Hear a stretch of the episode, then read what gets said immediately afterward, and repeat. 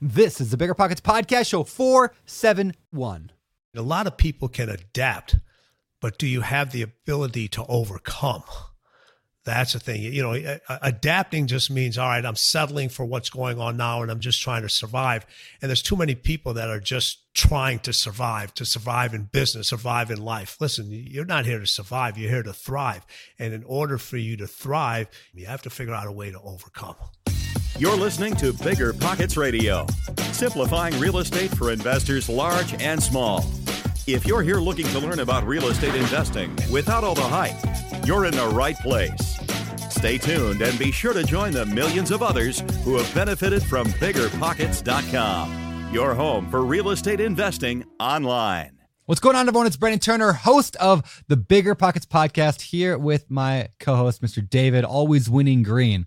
What's up, David Greene? What a phenomenal show we're about to do. Man, I am just so full of something. I don't know what to call it. Last time I felt this way was when we interviewed Ed Mylett, where you just feel like you could just run through a brick wall and you want to.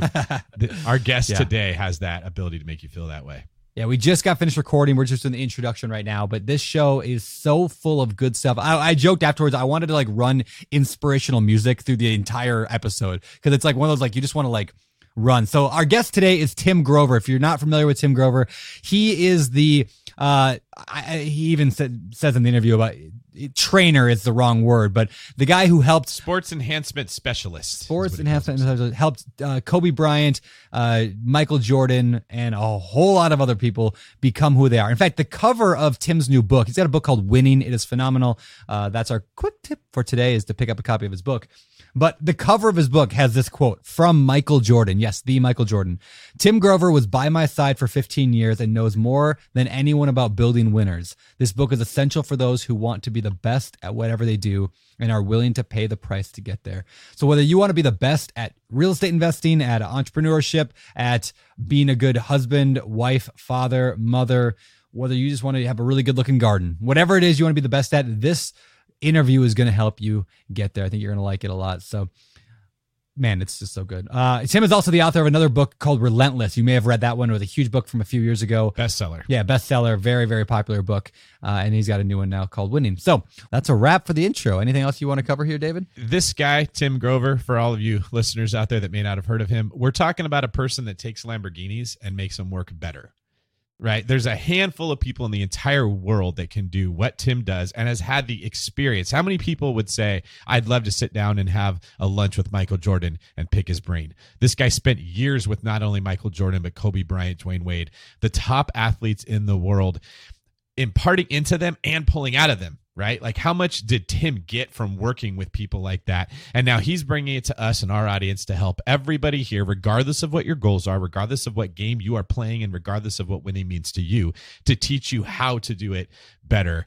Um, Tim, if you're listening, thank you very much for doing the show and for bringing your A game. You easily could have showed up and just slacked off and treated it like it was a scrimmage, but that wouldn't be what a cleaner does. Yeah, that's not what Tim does. Uh, make sure you guys listen also. If, if you're like only can listen to half this interview right now because you're on a commute and you're going to get out of the car, please listen to the entire thing. The last half, the last even 15 minutes mm-hmm. are so life changing and emotional to a degree that I don't think we've ever quite done on the show before. So I think listen for that.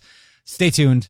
This show is sponsored by Airbnb. Did you know that I turned one of my first homes into an Airbnb? It's true. And it even helped me get the extra income I needed to launch my real estate career. So if you want to try your hand at making even more income with your property, Airbnb is the place to be. Your home might be worth more than you think. Find out how much at airbnb.com/host.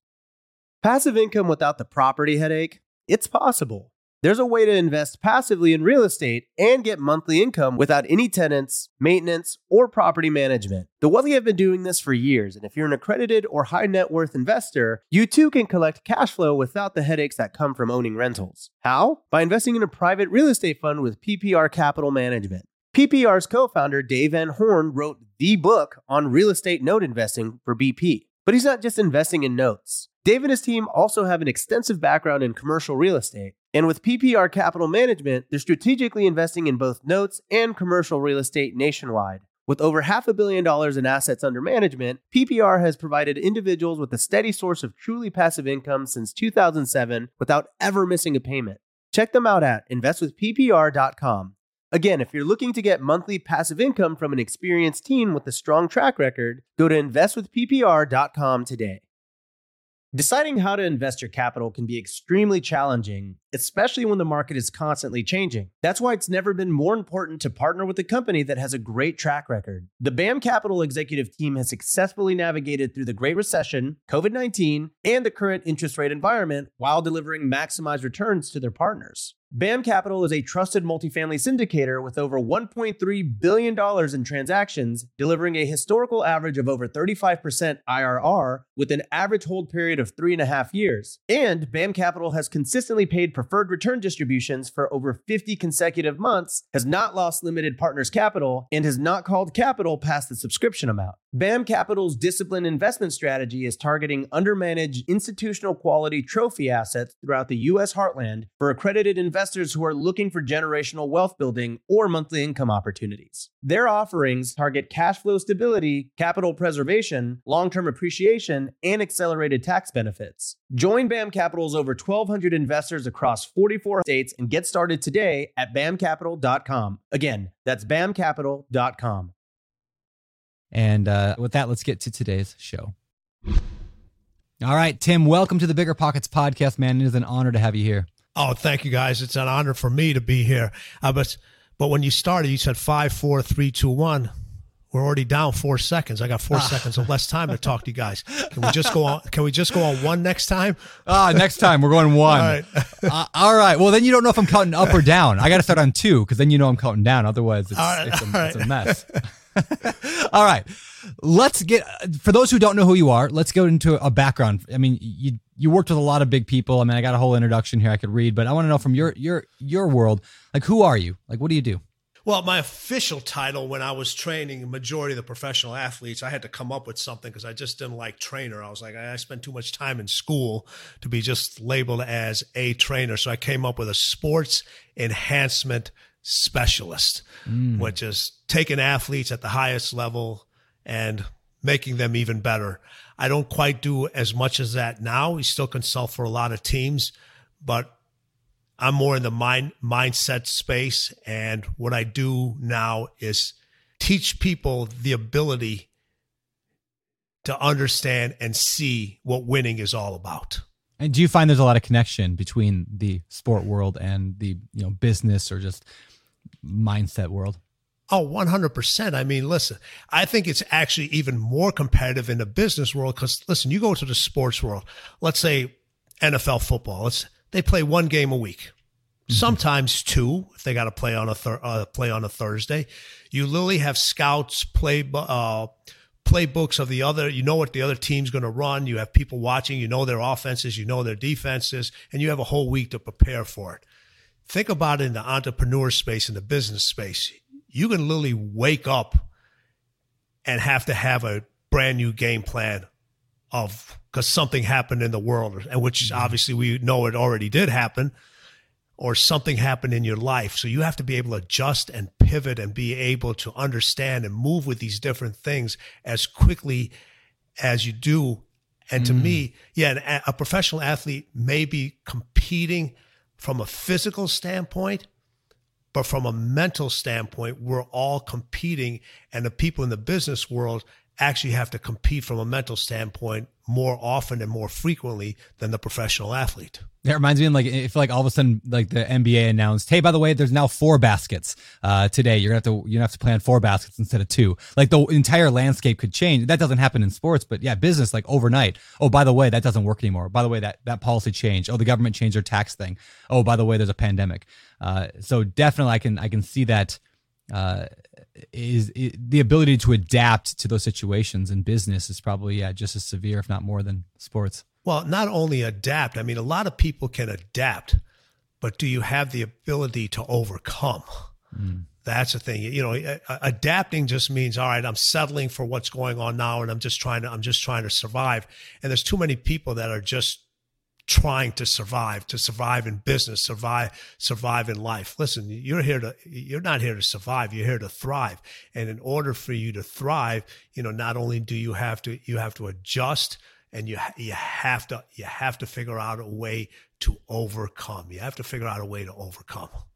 I think that that's never been more relevant, maybe 2010, but other than that, than right now in the real estate space, where the rules of the game are changing so fast. The mm, environment is changing so fast. The way a deal looks is changing. I mean, if you go and you watch film of the NBA in the 90s, they're playing a game so radically different than what these guys are. I mean, basketball is basketball, but you'll see guys take the ball into the middle and just jump and in midair get shoved across the key and that was mm-hmm. just oh normal. That's a foul right? You do that now you're out of the game.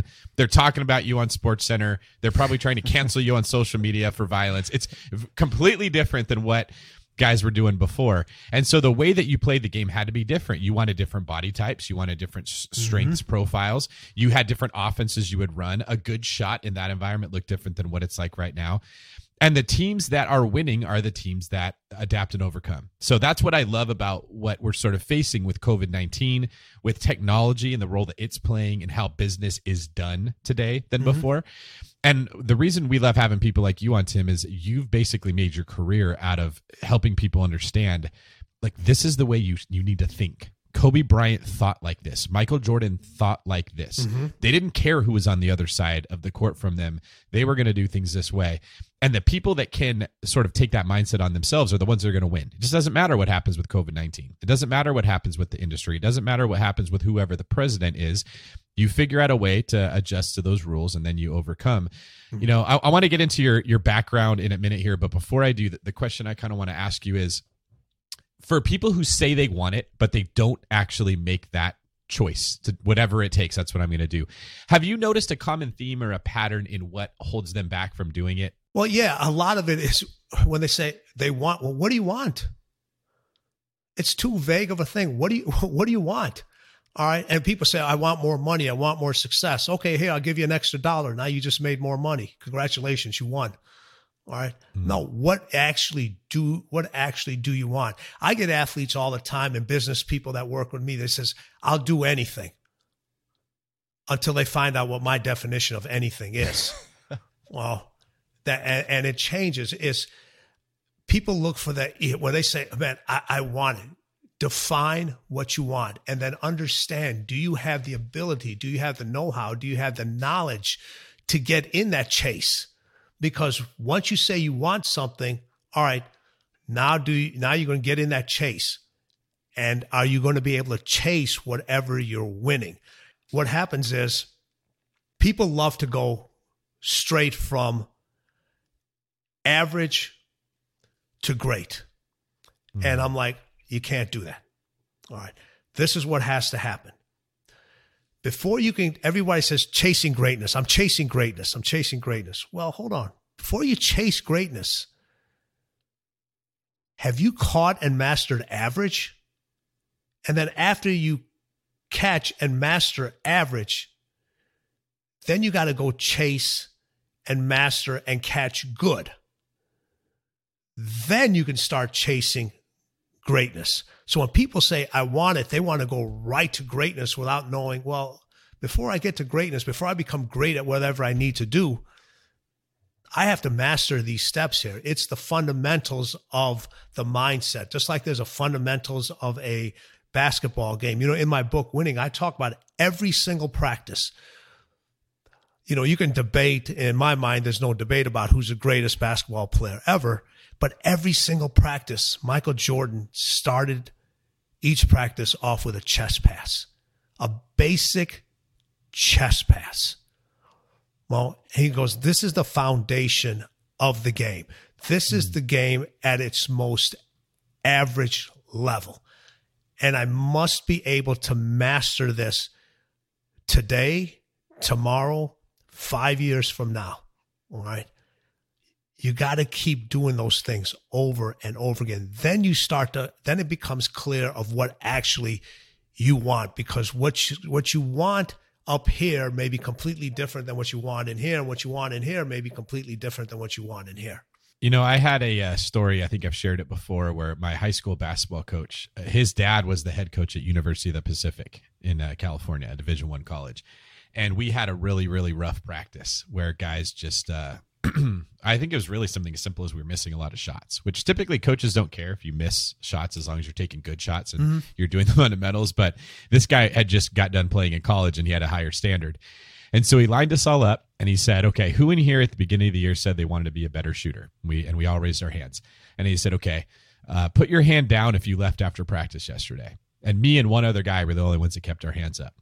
And he said, All right, so how does this whole team tell me that you want to be a better shooter, but only two of you stayed after practice to work on shooting yesterday? And he lined us all up and he ran us until we puked. It was miserable. But it really it set something off in me this was actually the first blog i ever wrote for bigger pockets was about this and it's the difference between wanting something and just liking to have it mm-hmm. there's a if you want it you would stay after practice to work on shooting that seems very obvious everybody in there didn't want to be a better shooter but if the shooting fairy was going to touch him on the head and bestow him with the ability to shoot they would take it okay yes. and i think that language is really important tim what i'm hearing you say is it, if you're not doing these things, it might be that you need to look at yourself and just say, I don't really want it. You, you don't, you don't. And, here's, here's the other part. Be careful what you want. Mm. Be careful what you want because I always say this the reason people don't get to what they want and they're not successful is because they're afraid of what success looks like, what it actually means, what it actually takes to get there, and what it actually means to hold that win briefly think about all the professional uh, professional organizations that win one year that don't win again the next year.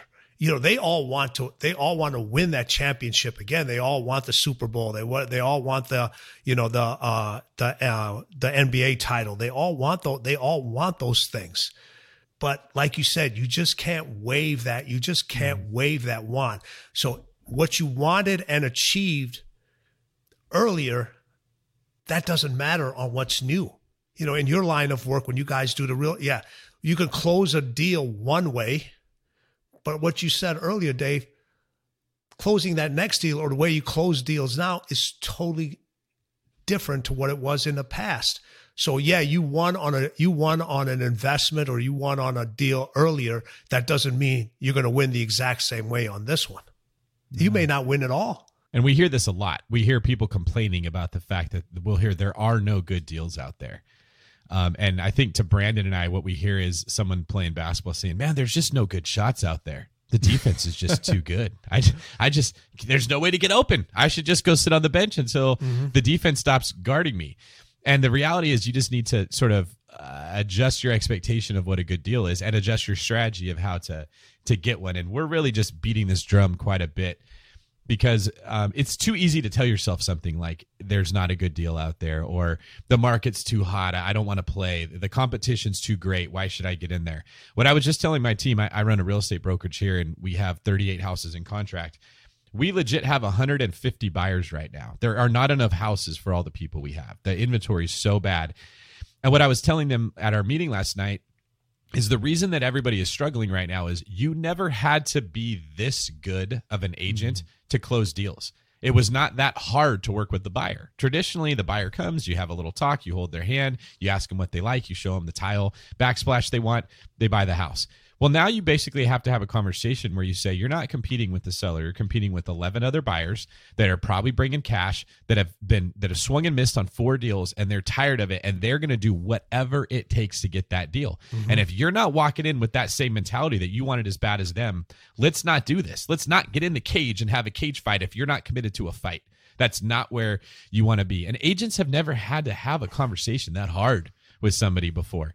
And that's why there's a struggle. But I, what I was telling them is if you get your skill level up to where it needs to be to win in this environment, when this passes and we get into a semi-regular uh, market, it's gonna feel easy. You're, it's gonna be like you're cleaning up with the practice squad type of a thing. And I just I love that Tim, you preach this message constantly. It's I, have listened to many interviews you've done. I've never once heard you say, "Well, the answer is you got to drop your standards sometimes. You got to lower your expectations when no. things are too tough." Mm, mm. You know what? It's you brought up a great point here. We've heard this over and over again. Michael said, "I practiced so hard, so the games were easy." Mm-hmm. The harder I practiced, the easier the games were. Now, what's going on in your line of work is, and I talk about this in the book Winning. winning makes you different and different scares people. So mm. what happened is before everybody knew what to think. You had the blueprint. You were like, okay, this is this is how you close a deal. This is how this is how it's done. You, you get you get this big two thousand page booklet when you you know you get your license or whatever it is, and you read it and you read it and read it. But now the people that are winning, they know how to think. Hmm. Not only do they know what to think, they know how to think, and there's a huge difference between the two and you have to be able to do do you have to be able to do both. You look at the booklet you understand what the the rules and the regulations are. Those are the standards. But having the ability now to adapt in this environment and adapt with a competitive nature and the winning nature not just mm-hmm. competing winning. Because a lot of people are in the game and they're competing but very you said less numbers are actually winning. The ones that are winning they know how to think. They have their individuality. They have they create. They have their creativeness. They know how to trust their. They know how to trust their instincts. They know how to throw in more than just a back backsplash. So I want to ask you, Tim. You worked with Michael Jordan, most consider the best to ever do what he did in a, in a league where you get highly compensated for being good at what you do. So it draws a lot of talent into that world. It's not like he was the best underwater basket weaver that anybody had seen. what did you do to make it easier for Michael when he was in the game when you worked him out in practices? Well, the first thing I, I kind of, I'm going to go back to the real estate thing. No matter how beautiful the house is, building, whatever you guys are, whatever you guys are dealing with, you know, five flat, 10 flat, whatever units is, how important is the foundation? Hmm, yeah, key. extremely important. So what we did was we always emphasize the foundation because no matter how, yeah, everybody wants an athlete to jump higher. They want him to run fat. They want him to run faster. They want him to move quicker. Well, if the foundation isn't good, those things are never going to happen. So my first goal with him and all the individuals I've worked with is let's minimize your injuries. Let's develop the foundation so it's so strong. And I worked on different areas that nobody would pay attention would pay attention to. We would literally spend 20 minutes after each workout just working on the muscles that stabilize the ankles because if you get sprained ankles, you're not going to be able to perform. You're not going to be able to perform well. Uh, you know, groin strains, hamstring issues, all these little things, all the nuances that nobody wanted to pay attention to would literally take each finger and work. And, and you know, obviously Michael had these massive hands to be able to do what, uh, things with the ball.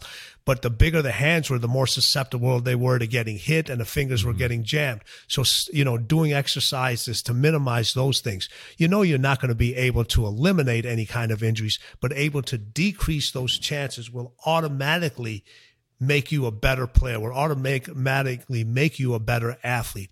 Then once we lay, once we were able to understand those things and address those, now let's work on making you run faster. Let's make uh, making you uh, jump higher. Let's ma- make you be able to cut a little bit faster.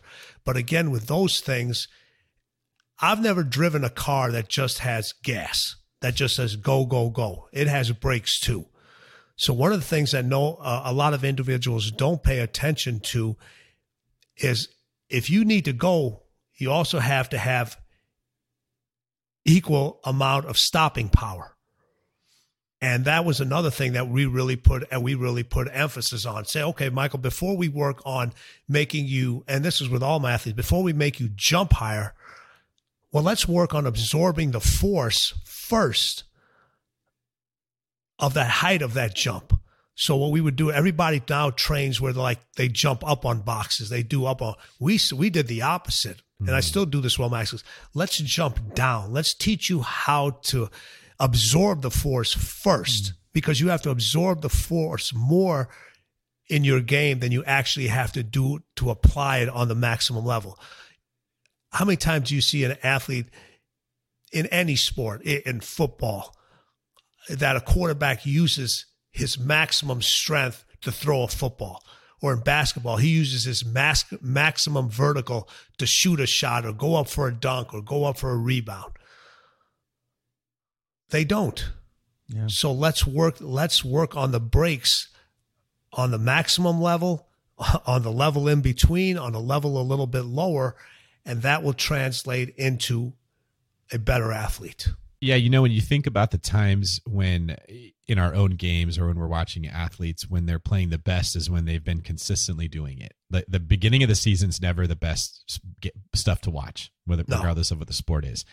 Uh, it's when they hit their rhythm, and, and the best teams are trying to hit their rhythm going into the playoffs. Basically, they want everything meshing. So that's a really smart thing to, to highlight that preventing injury, preventing maybe mental burnout, that might be the equivalent when it comes to other goals people have. If you just go 16 hours a day, you never hit the brakes, you're going to hit that point where now you just don't do anything. You're out of the game, your skills weaken. It takes you a while to get back into it.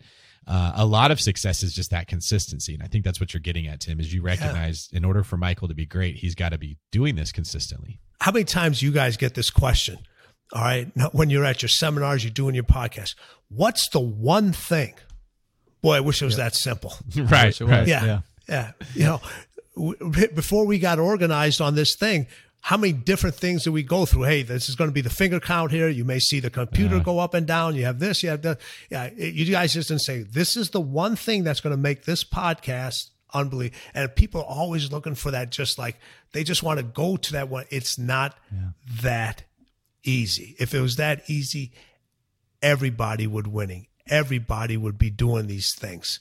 You know, it's the it's the consistency of doing things over and over and over again and doing them with a purpose. You know, you can fall into a routine. The pandemic it, it forced a lot of individuals to change their routines, almost everyone. And for some that wasn't a good thing. For others, they needed to do that because they were in the wrong routine. And a lot of times your wrong routine isn't a physical routine. It's a mental, it's a mental thing. It's how you think. It's how you approach, it's how you approach things. Mm. You know, I, I, I, dislike it when you ask an individual, how you doing today? I'm okay or I'm good. Is that what you're going to settle for? Are you really going to settle for okay? Are you going to really settle for good?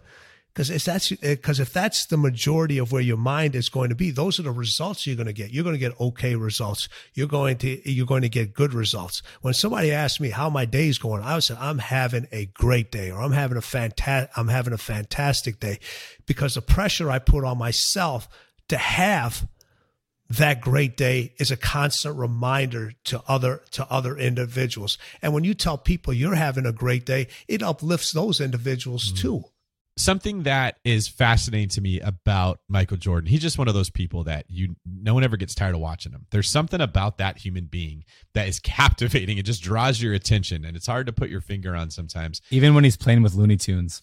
Can't, yeah. can't look away. Can't look away. I noticed this when we watched The Last Dance, right? You got to revisit all those mm-hmm. those cool memories that you had. He was not always the most popular person with his teammates and with the people that he played for. And I'm imagining with other people in the league. You never hear a person that doesn't say, I didn't respect Michael Jordan. I mean, I think 100% of human beings would say, I respected him more than anyone, but he wasn't always liked. And as I watched it, I sort of was struggling with this feeling of, well, it, in order to be that good at something, does that mean I'm not going to be liked by more and more people? Now, I'm probably going to be loved and esteemed by the people who are trying to do the same thing as me. Okay. I bet you Scottie Pippen got along really good with Michael Jordan because, in a way, their work ethic was similar, their goals were similar. But if you're that person who just wants to be in the league and you don't really care if you win a championship or not, Michael's probably driving you nuts because he's just on you every. You're affecting his chance to accomplish his goals, and he's yes. trying to elevate you to where you're at. Right. I wanted to kind of ask you, Tim. Do you see this same phenomenon in other things in life where somebody who's really set out to accomplish something great has a hard time getting along with other people, even if that's not their intention. Yes. You know what? Again, we got a great topic about this in the book. Winning isn't heartless, but you use your heart less.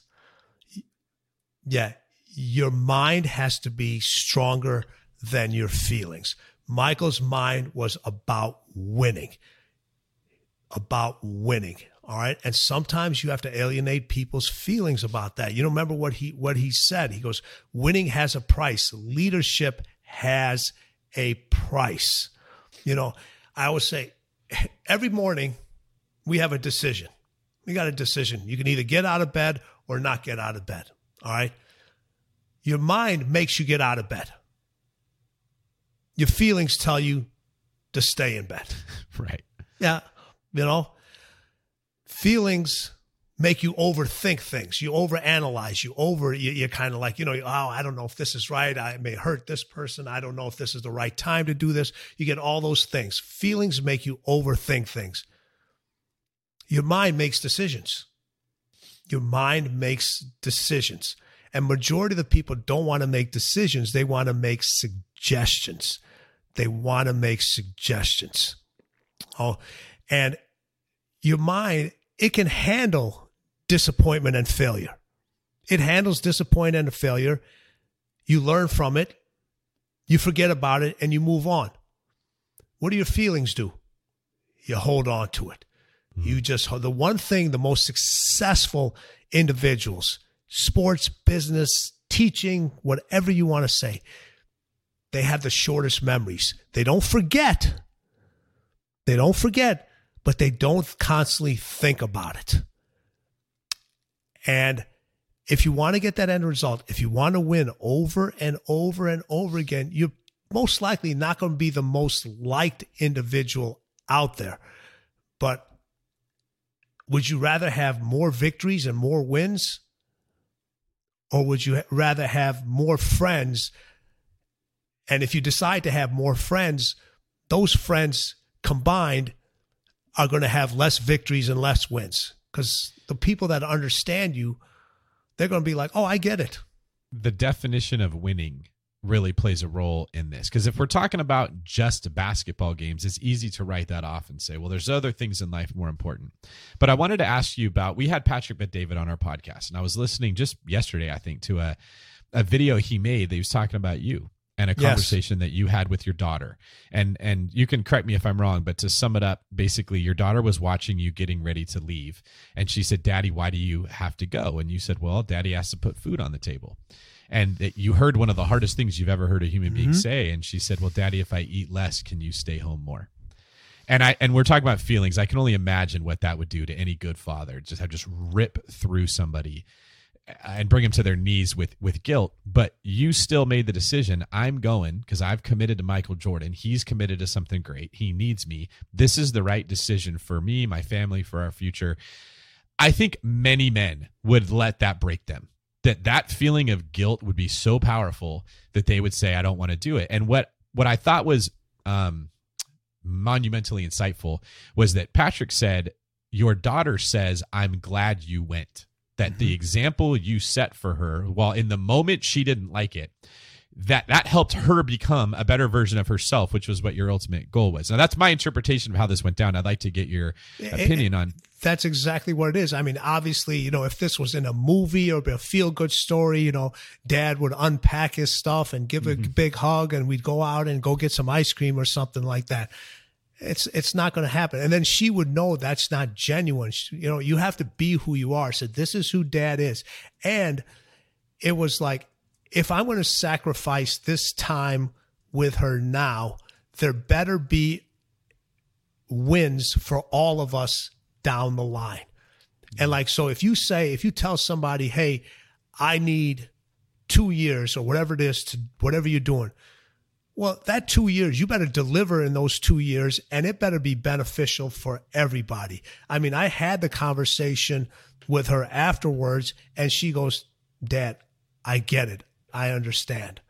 And that was the most rewarding thing for me because I always thought that she was like, oh, you know what? She's not, she's not going to understand this thing because she understood what the benefit, she could see the benefits of it now. And I'm just not talking about from a financial standpoint, just how happy I was, her mindset, what I taught her, what the, what understanding what the sacrifices were and to tell her, and this was so important. Listen, you got to perform with energy. You got to perform with energy. Too many people out there perform with emotions. And when they perform with emotions, things don't turn out well. Think about every decision you've made where your feelings have been stronger than your mind. Usually didn't turn out too well. Yeah, so that's what I wanted to ask you. You've got a lot of experience in order to help the Kobe's and the Dwyane Wades and the Michael Jordans. This was something you had to really dig deep in to understand. Yes. When you're facing that moment of temptation, when you want to give up on your teammates because they're not getting it down, or you want to just say, hey, let's hang, we're down by 14, it's the fourth quarter, let's just let it go what advice do you have for the person who doesn't have a sports background but who struggles with something like mom guilt where they know i need to go to work. I need to show my kids what a good work ethic is and they're looking to me to see what what do i come from and who am i? If mommy's a hard worker then they're going to be a hard worker. If mommy makes excuses they're going to make excuses. But the feelings are terrible when they go out that door they leave their kids behind. Can you share just in that moment of truth like what you do to make the right call there's always a battlefield that's going on in your head. There's a constant battlefield that's going on in your head. And there's bombs that are busting all the time. You know, you got there's the anger, there's the fear, there's anxiety of leaving your kids, there's the adrenaline, there's all this other stuff that's going on in there. You got to understand who's controlling that battlefield up in here? Is it you controlling that battlefield or is it guilt controlling that battlefield? Because if guilt's controlling that battlefield, is it your guilt or is it somebody else's guilt? Ooh. And if that's the case, you're never going to leave the house. You're never going to set that example for your children to say, hey, society requires you not only to participate, it requires you to complete a task. It requires you to finish and it also requires you to win. Too many individuals confuse finishing with winning. Mm. There's a huge difference between the two. If you go out and run a marathon and you're not a professional marathon runner, you know, the chances of you actually winning that are zero. They're just right. like, he's not even, you know, people like to say, oh, I might have a chance. No, you have no chance. You have no chance. All right. But the example that you're setting for those individuals is if I finish this, it allows me to win at something else. So when you walk out that door, that's your finish. Now go get your win and bring back that win, bring back that win home. All right. And too many people stop at finish. When they stop at finish, they think, okay, I just closed, I just got out this door. Oh, I've, I've, fi- I've finished. I got, I got here. You know, I was, a, I have to be able to put the thoughts of my, of my children behind me. And now you got all these you got all these minds, you got all this battlefield, all these stuff going on in their mind that are exploding all the time. That doesn't allow you. That doesn't allow you to win. At the same time, I'm guessing though, Tim, if you harness that, that made your work with Michael that much more powerful because, like you said, I'm leaving my five year old at home to be here. We're getting after it. We're not half assing our way through a workout if I'm leaving my kids behind. And and I think that when there's a power in that that you realize how valuable your time is when your emotions have been stirred up. And I think I don't really know how to say what I'm going at. Do you, you see the point? I, am gonna tell I'm gonna tell you right right now what what you, what you're going at right now. All right, and how how you gonna how you say this. And again, this is this is a thing that's that's in the book. And I always said the language of winning is completely different. It's completely different to these exceptional people that win all the that win all the time. When you're in that thought thought process of constantly winning, it's the gamble on yourself. It's knowing that you can gamble on yourself. And when you have the ability to gamble on yourself, you never lack confidence you never lack that confidence to get that win, to deliver that end result. And with Michael, what you mentioned earlier, think about this. All right. What we do, and I do this with all, every individual I work with, from the biggest CEOs to the athletes, we don't manage time we manage focus. And David, you just said it. If I'm leaving that house, all right, in order to get that end result for my client, we need to manage focus. I'm here, you're here. Let's get it, let's get after it. All right. Too many individuals manage time. And when you manage time, the day could drag on forever. You're trying to do all these different things. Think about it when you're, you're sitting there and you get into that zone or you get into that space and you look at the clock and you're like, wow, I, have been at this for four or five hours. And you know, you, you kind of lose all aspect of what time is.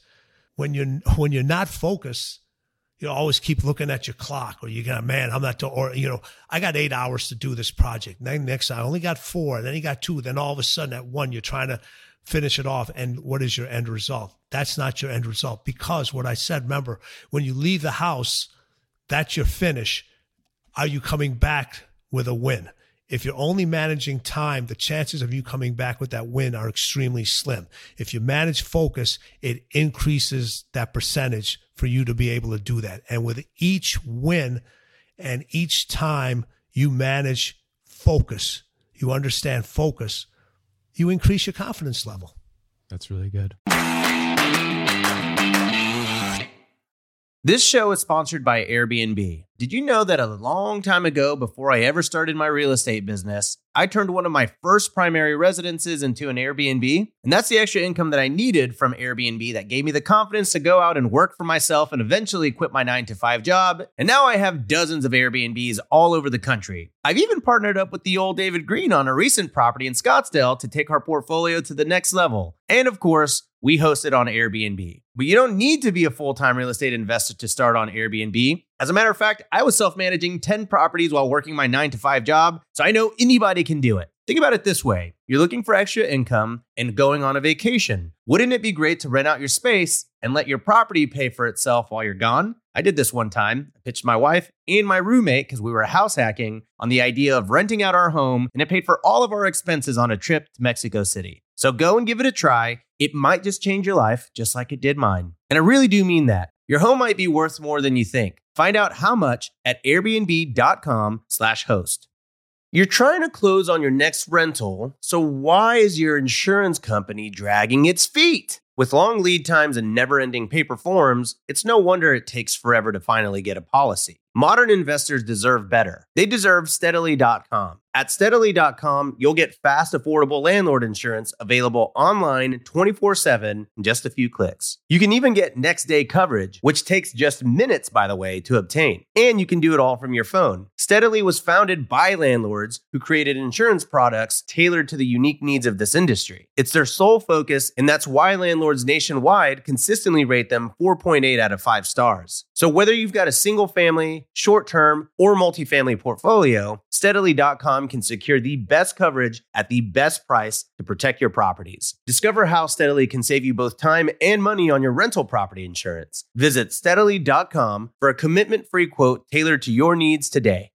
Whether you need to buy or sell, or you're just obsessed with looking at homes for sale, Redfin's got you covered. Redfin updates their listings every two minutes to help you see new homes first. And they give you personalized recommendations based on the homes you like, so you can find a home that's just right for you, whether that's a cabin, a craftsman, or a castle. With the top rated Redfin app, you can favorite homes, share listings with others, and schedule tours even on the same day with a local Redfin agent who can help guide you through the whole home buying process. And if you're looking to sell, Redfin agents have the experience to help you get the best price possible for your home. That's because they sell twice as many homes as other agents. With a listing fee as low as 1%, Redfin's fees are half of what others often charge, which means you'll have more money to put towards what matters most to you, like your next home. In fact, last year, Redfin saved home sellers $127 million. No matter where you are in your real estate journey, Redfin can help. Download the Redfin app to get started today.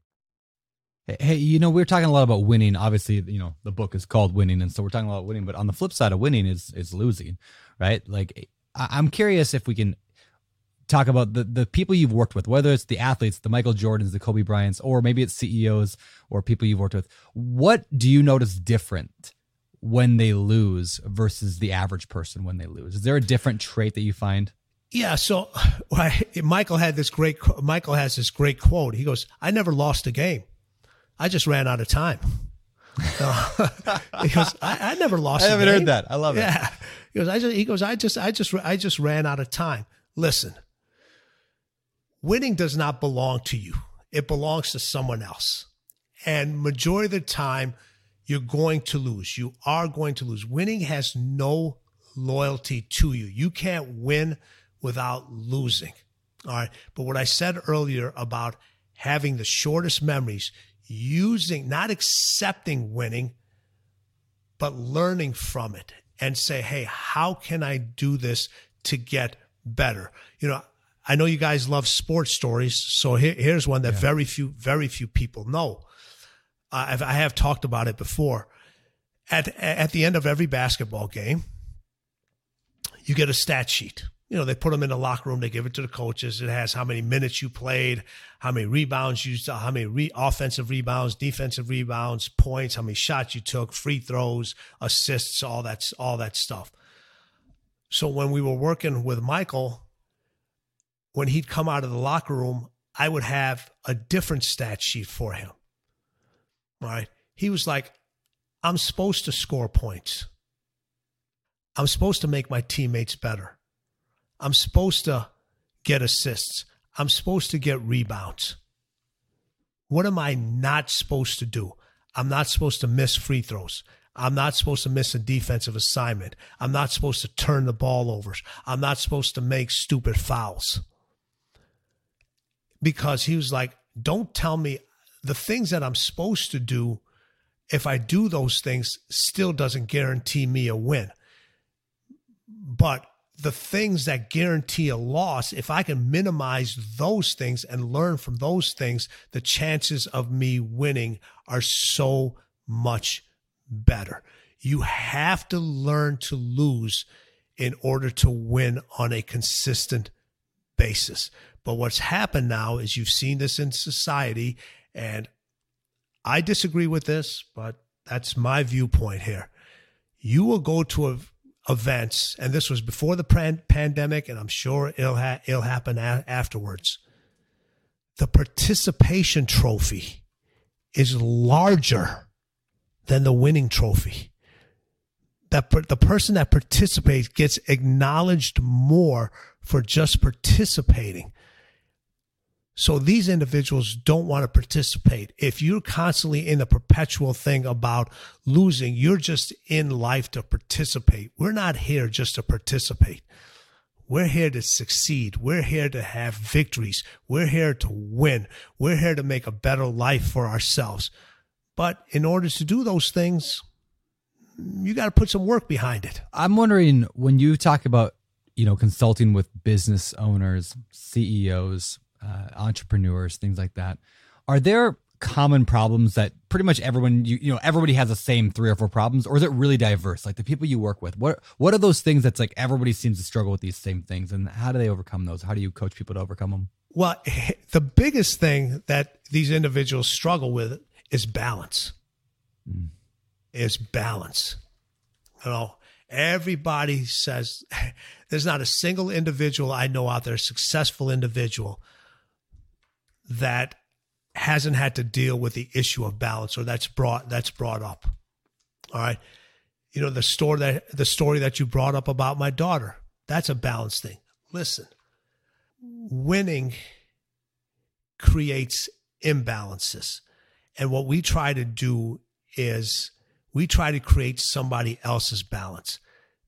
Balance is different. You don't find it. You don't find balance you created and it's different for each individual. You have to create your own balance. Now, what looks as a, a balanced life for somebody else may not be balanced for you. And it's funny, once you become successful, people love to say, I live a balanced life. Well, don't tell me about now. Tell me about 10 years ago. Tell me about 15 years ago. How were you balanced back then? And what happens when you hear those words from individuals. Well, you need more balance in life. So what do we do? We add more stuff to the scale. We try to juggle more. We try to do more stuff. Well, how do you get closer to balance? It's not the addition. You take away.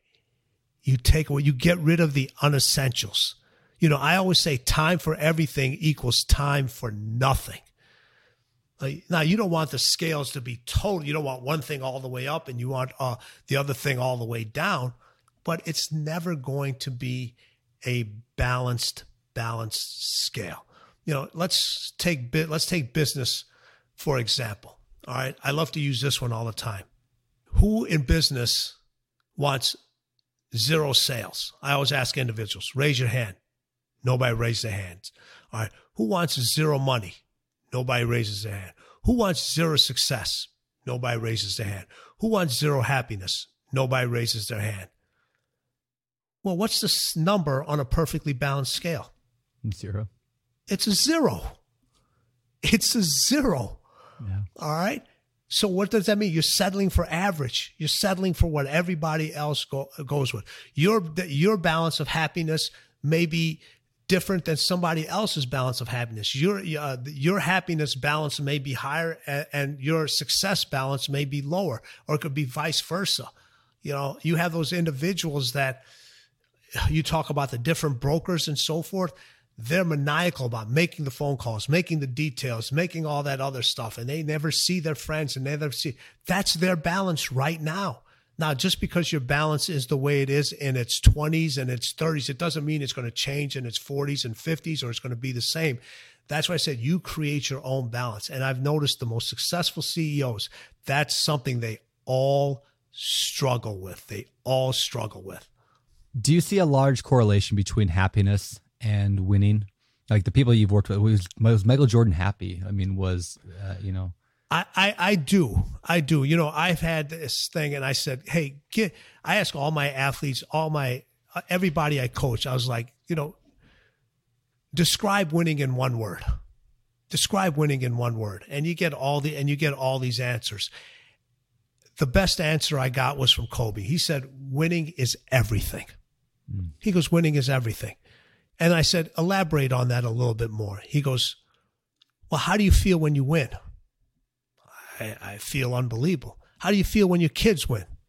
I, I feel unbelievable. How do you feel when your family wins? The same, you know, unbelievable. Your friends, people that you root for, people that you helped. All right. That feeling of winning you just you can't you can't describe you can't describe it it's it's like that drug that's only available on the black market and you'll go through things over and over again just to get that high for yourself and for your friends and for your family it just doesn't stop those individuals and even when you have CEOs that re, quote unquote retire they never stop competing they never stop thinking about winning you know Michael went in mm-hmm was I, I don't remember what year he retired. If you want to count the Wash or the Washington Wizards years, it was you know whatever it is.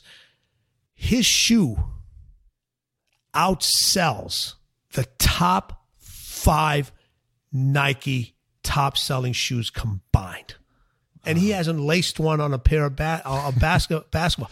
He still wants. He still wants to win. Well, he still wants to win you know, the late great Kobe Bryant, when he was done playing basketball, uh, he won an Oscar. He wrote uh, best-selling children's books. He wanted to. He was getting into, you know, big into the movie, movie and the entertainment industry. The competitive nature and wanting to win is in all of us. It's yeah. in all of us.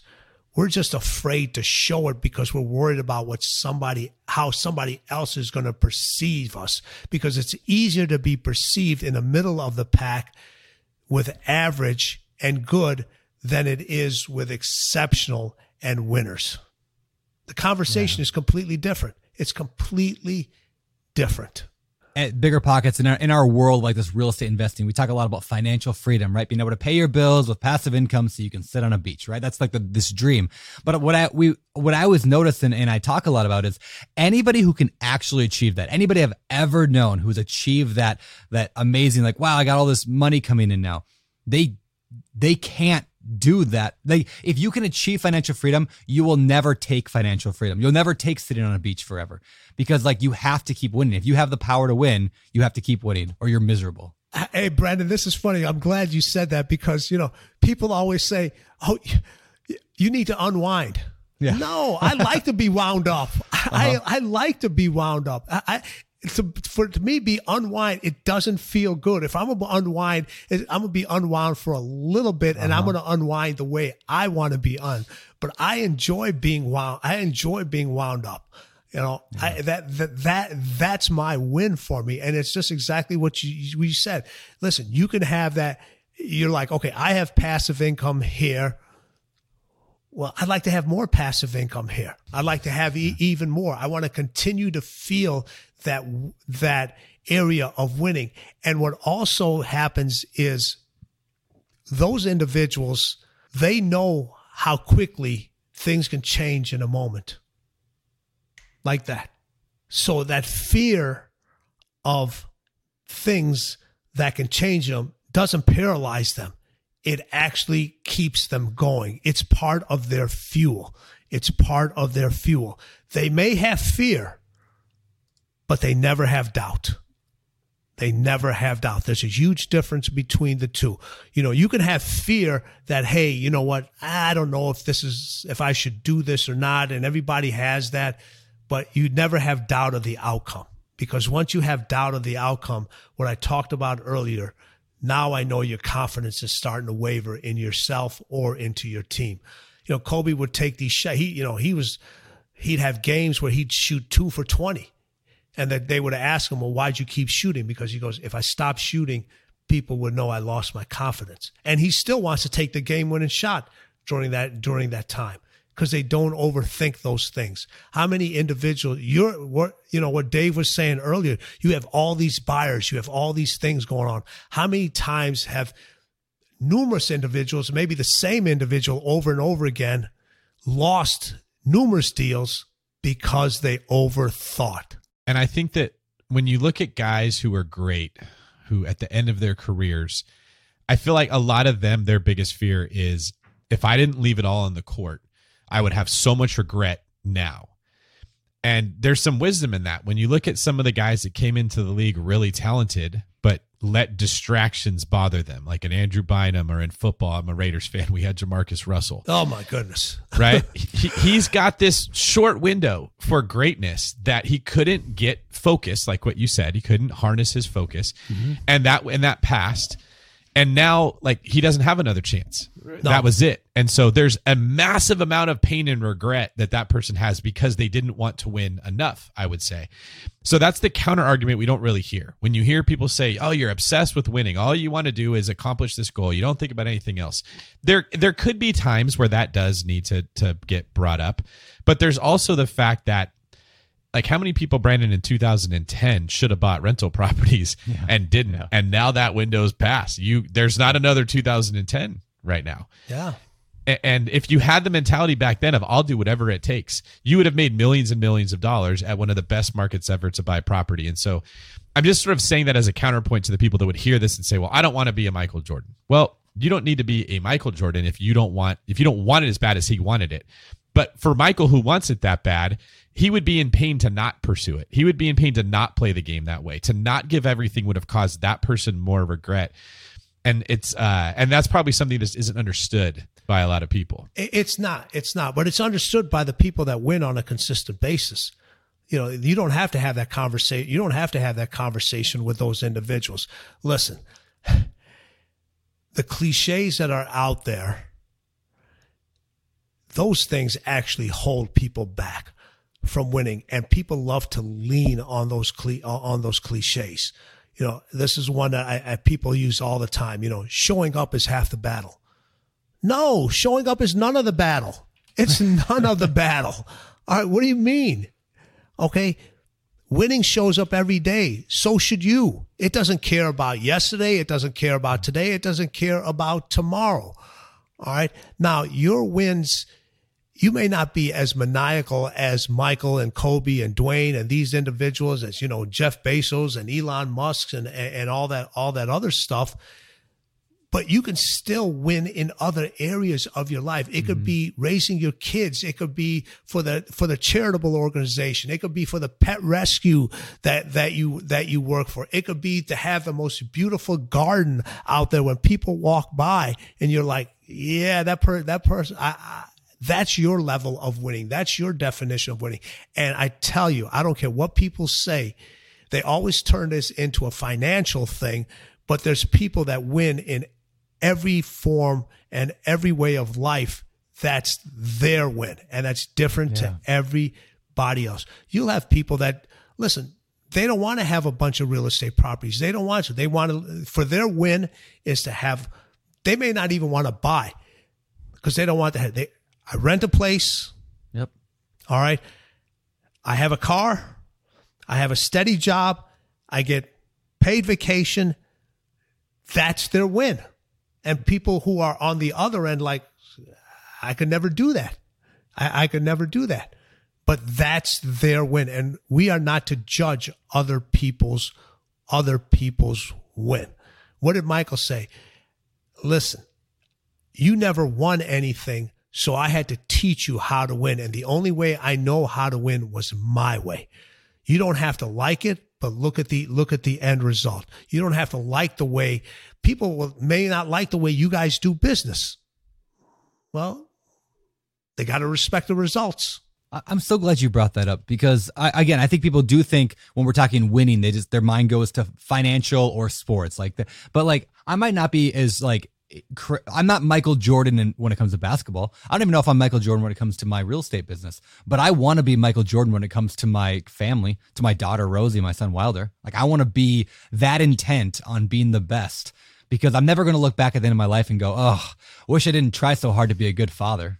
Like I'm never gonna say that. Like it, it, my happiness in life comes from winning. And yeah, I love winning in business. I love winning that. But there's so many areas. And again, know your win. Like where do you want to win at, and then act like somebody who wants to win. Act like it, live like it, have the actions behind it, and also have the results behind it. Mm.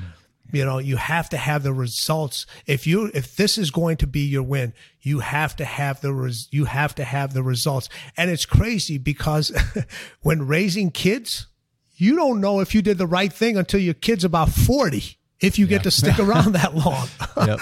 you know, then you kind of be like, "Yeah, you know what? I did do a pretty good job." Or, or you know, until then, you you have you have you have no you have no idea. Talking about waiting to see the end result for the win. That's a that's a long, long time. Yeah, so good, man.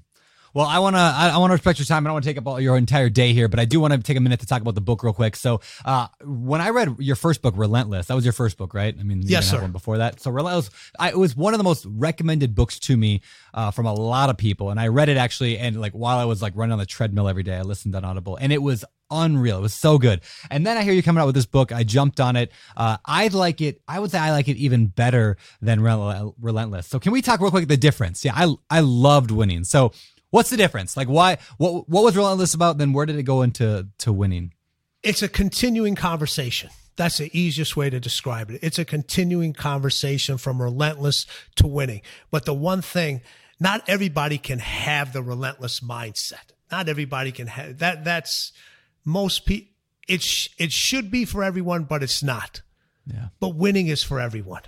In some form of your life, in some aspect of what you're doing, there are wins available to you on a daily, daily basis. The feeling, the euphoria of winning is in all of us. Yeah. And I don't want to see people go through life and never have a chance to experience that. You know, they have this all, you know, oh, greatness is in all of us. Well, I believe winning is in all of us too but I want it to be more than in just all of us. I want it to you to be able to bring it out so you can see what it feels like. You can actually see it. You can meet it. You can greet it. You can understand it instead of it just staying inside. Well, yeah, like I said, the book is phenomenal. It's called Winning, uh, The Unforgiving Race to Greatness. I recommend everyone pick up a copy of it. Uh, I'm going to go to the famous four here in a second, but David, any questions you want to hit before we move on to the last segment? No, my my mind is so blown right now, Tim. This is one of the best interviews we've done, man. I appreciate yeah. you. I yeah, appreciate really and Brandon. Yeah. Thank you for saying that because one of the things about uh, writing this book with my co-author and my agent Shari Wenk was can we write a book that's not as good as Relentless, but is better than Relentless? And that was winning for us. So thank you for saying that. That means a lot to me. It means a lot to both of us. Thank you. And also thank. David saying this is one of your great. Now I don't know if you just tell that to all your people because I'm gonna go back and listen to He that. said that to can't, all the girls. I- I'm gonna go back and listen to the whole thing, and I'm gonna say, man, I can't. no, I can tell. Listen, otherwise I could say, yeah, you know what? He is from Fresno. Now I get it. No, I, you know, I was thinking something. This is my last comment. That when, uh, so Tim wrote a book better than Relentless, which was winning for him, right? But what that really means is that I win too, and Brandon wins too, because now we get to read a book that makes it easier for us to win. And what winning was for Tim is different than winning for Brandon. We we just acknowledge that. However, Tim's way of winning made it easier for Brandon to win in the thing that Brandon cares about. And really, if you think about it, that's what causes an upward spiral where everyone's benefiting everybody and the world's becoming a better place. That's what winning does. yes, sir. Thank you, David. I uh, listen. If I get to edit the book again, I'm gonna put that in there. I, I might even cre- I, I might even credit you for it. thank you so much, I love it, man. All right, Brandon. well, David, thank you. Yeah, thank you. Before we get out of here, I do got quick four questions for you. Just a quick fire rapid uh, section we call the. famous four. I suck at this. I suck at this, but we'll go ahead. These are s- super simple. right. Super simple. Uh, famous four, same four questions we ask every guest every week. So we're gonna find out you. First one: Is there a habit or trait you're currently working on improving in your own life? Yes. I need to let other individuals finish their sentences. I think we talked about this with Ed Mylett, and he uh-huh. said something similar. It's hard when you know where they're going with it. Love it. All right. Number two, David. Number two, do you have a favorite business book? Do I have a favorite business book? Yeah, it's by, listen, it's this up and coming author that it's been so long, it's been eight years before he wrote his next book. And his name is Tim Grover. And his He's a good-looking- co-author is his guy. co-author is, is Shari Wenk. It's called Winning. That's my favorite. Oh, favorite. man. That's my favorite business book. Hey, you're going to ask Michael Jordan who his favorite player is? Uh huh. yep. I was just thinking that this news about an eight year hiatus and, and a new book coming out, the last time I was, I was this excited is when Michael Jordan was coming back from the White Sox putting on a jersey again. which I was vengeance. which I was there for. Yeah. I was I was there during the whole baseball the whole baseball thing. That's cool. There's a whole, I'm sure, business analogy we could throw in there as well, but we won't get there today. Let's go to That's question that's number. that's number- uh cryptocurrency. All these people good, getting into yeah. crypto is like Michael Jordan going to play baseball. Yeah. it's not going to go well. Okay. Uh, next question. What are some of your hobbies? As weird as this may sound, you want to see other people do well. You want to see other people. You want to see other people win because I can't even explain it. It no, it's no longer becomes a hobby. It becomes a, it becomes a way. It becomes a way of life. It becomes a, you know I work out. I work out on a regular basis too. So you can maybe you can call that a hobby, but that's some that's more I would say a borderline addiction. It's it's a good thing to be addicted to. It, I, I tell individuals the same thing that all the time. If you're gonna, we're all addicted to something. There's, there's not, there's not one, any individual that says they're not addicted to something. They're addicted to lying. I mean, that's you got to get your dopamine somewhere. You're going to get it in the weight room, or you're going to get it in the meth lab. Yes. I- right. You're either going to get it from being a narcissist or watching other people win. So Yes. be addicted to the right things. yes. Yeah. Wow, that's good, good stuff. All right, last question from me of the day. Uh, what do you think separates successful entrepreneurs from those who give up, fail, or never get started? If you had to really pinpoint one or two things. If I had to pin one or two things, I would say the successful ones understand that there's no finish line. Hmm. There's no finish line. Everyone's always looking for that finish line. All right. There is no finish line. And I, I'll leave, I'll leave you with this. And I know a lot of entrepreneurs and, you know, these gurus on social media and so forth always tell you, you have time, you have time, you have time. And I tell this story in the book, and no matter how many times I tell you, it's extremely, it's extremely difficult for me. I used to tell Kobe all the time, we don't have time. We don't have time. Yeah, but I'd say Tim, from your perspective, and for those that don't know, Kobe Bryant passed away in a in a horrific helicopter accident that just was very unexpected. I think the fact that you can know that you gave Kobe the best advice anyone could, seeing how his life turned out, is that you're not going to have that regret Yeah. as if you wouldn't have told Kobe that, and now you'd be carrying this pain around. to- I totally agree. Even though you're absolutely right, David, it's just it's still hard for me to say. It's still hard for me. It's it's hard for me to not pick up the phone and text him and be able to call him or just see what see what he's doing and seeing what's what's going on. But thank you, thank you for understanding. I, you know, I've always Kobe was a winner. There's no way around it. He just was addicted to winning at a level maybe I'd never seen in my life. And um, Kobe won with his premature passing because it gave all the rest of us this understanding that you don't know how long you have.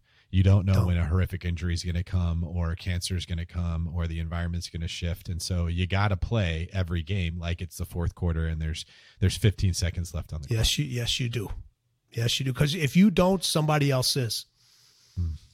Somebody else is.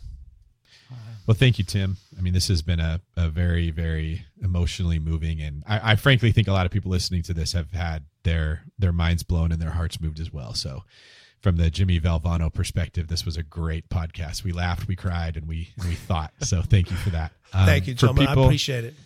For everyone that wants to know more about you, Tim, where can they find out? Uh, social media, the website is timgrover.com. Uh, Instagram is at Tim Grover. All right, dude. Well, thank you very much. Appreciate having you. Gentlemen, thank you so much. This was this was a blast. Thank you. A blast in a good way. It really was. You guys make it. You guys make it real, real easy. Now I can understand why you've had all those guests on there. I, I, you know, Ed's a very good friend of mine. Patrick is a Patrick is a very good friend of mine. I, I, I get it. I get it. You guys are exceptional at what you do. Continue to be even more exceptional. Oh, thank you, man. Super nice. Thanks, Tim. All right, that was our interview uh, with Tim Grover. Man, I I remember when I told you we were getting Tim Grover and like on on the podcast, and you were like, "What? Really?" You like you were super pumped. Uh, and now I know why. You had watched a lot more interviews that he's done on other people's shows than I had, and he is phenomenal, uh, phenomenal speaker, and just such good information. So, anyway, Tim's one of those people that sort of function in a mentor role in my life without ever knowing it. I, I love what he says. He, I don't know, I'm on a frequency and Tim is on that same frequency. Everything he says just hits me. It resonates really well when it comes to pursuing excellence and winning and not making excuses and then getting addicted to that feeling of overcoming obstacles. Like that, everything we're talking about on the show, Tim's just been doing this at a super high level. So um, I'm thrilled and I really appreciate you bringing me on the podcast where we can have conversations like that. Awesome, man. Well, uh, how, how do you think this applies to real estate investors? Like people listen to this show that want to build up a rental portfolio. I mean, we talked about a lot of stuff today, and there were more analogies than a person could probably ever uh, even keep track of. But how does this apply to real estate? How can, what, what can they take from this? I think a big one would be the objection that I don't want to be um, money's not everything to me. I don't want to have everything be only about real estate or success. I want to have a balanced life. Well, that's great. That's what winning is to you. I think that Tim said something people with passive income want more passive income, right? And that's true. However, there are some people that just want maybe they don't want more income but they want it to be more passive and that's what winning is to them. You're making 30 grand a month of passive income and your goal is to become more and more passive with less and less going on and that's what winning is. Um, other people want to make more wealth to be able to impact others give to charity be more influential. That's what winning is to them. Money isn't the goal it's the means to the goal and so I just think there isn't really a scenario whether you're into fitness, whether you're into being a better father, being a better friend, uh, whatever it may be, that this information doesn't benefit you. Yeah, yeah, so good. I, I think one thing to keep in mind as well is he kind of t- touches this a number of times. It's this concept of like, don't just know what you want, but know what it's going to take to get it, because that's the real measure of whether or not you should pursue something or not. It's not do you want a million dollars? Do you want to be a millionaire? Do you want to be have a hundred units? Do you want to flip a dozen houses a year? It's are you willing to do what it takes to do that because you shouldn't get into like you shouldn't get into flipping houses or rentals or BRRRR if you're not willing to win at it right because then you're just going to lose and it's going to suck and you're going to be you know it's going to be terrible right so we're we're only doing this to win some result so are you willing to do the actions needed for that and it, the answer honestly sadly might be no and for many people you should not get into real estate because you're not willing to do what it takes to win you should just stick with your 9 to 5 set aside money in the stock market let it go for 40 years and you'll retire fine anyway. But if you're willing to do what it takes to win at real estate, then you will win at real estate. So that was probably the biggest lesson I could pull out of this. I think that's a great point. I didn't even think about that one, but just do you want it bad enough to be the best, right? Like, so for many, most people, the answer is no. You shouldn't be out Yeah. there. Like, Brandon, should you be, or you and I, should we become cage fighters? Okay. If I wanted it bad enough, even at our age, we could probably yeah. get proficient in that. But I don't want it bad enough to put the work in that it would have to to Correct. get there and to take on the the you know the downside of that endeavor. So I'm not going to become a cage fighter, and that's a win because yeah. the worst thing you could ever do is get in the cage with somebody who wants to fight when you don't want to fight. Okay. And there's many things in life, you know, like the Bible says, count the cost before you go take on an endeavor. Make sure that you are willing to see yeah. this to the end, that you have enough money to build that property that you're going to build. You don't want it to be halfway built and then run out of money. There's a lot of people out there that are just starting endeavor after endeavor. They're building all these bridges, but they didn't count the cost. They ran out of juice before they got to the end. Find your bridge, find your fire, right? Like follow that and know the things that you should be following. You'll want it so bad that you will do whatever it takes. I appreciate that about you. I don't know if I've ever told you that, and I'm going to say it publicly right now. You are relentless, to use uh, Tim's other book title, and you are good at winning. So keep it up, man. You're an inspiration to a lot of us. Thanks, Brandon. That's very nice of you to say. Yeah. Well, you want to get us out of here? I'll get us out of here. This is David Greene for Brandon, my win twin Turner, signing off. You're listening to BiggerPockets Radio, simplifying real estate for investors large and small. If you're here looking to learn about real estate investing without all the hype, you're in the right place. Stay tuned and be sure to join the millions of others who have benefited from biggerpockets.com, your home for real estate investing online. The market is changing, and finding your way can be tricky. Rates shift, headlines whirl, but your goal hasn't changed. You want financial freedom. And the best investors know it's not about timing the market, it's about time in the market. If you're ready to get into the real estate investing game or take your game to the next level, finding an investor friendly agent is your next step. With BiggerPockets Agent Finder, you can find the right agent in minutes. Just head to biggerpockets.com slash deals and enter a few details about what and where you want to buy, and bam! Instantly match with an investor-friendly agent who fits the bill. These local market experts can help you navigate the neighborhoods, analyze the numbers, and take action with confidence once and for all. This free resource is only available at biggerpockets.com/deals. Get an agent, get the deal, and get closer to financial freedom at biggerpockets.com/deals. That's biggerpockets.com/deals to find your investor-friendly agent today. The content of this podcast is for informational purposes only. Past performance is not indicative of future results, and all host and participant opinions are their own. Investment in any asset, real estate included, involves risk. Use your best judgment and consult with qualified advisors before investing. Only risk capital you can afford to lose. BiggerPockets LLC disclaims all liability for direct, indirect, consequential, or other damages arising from reliance upon information presented in this podcast.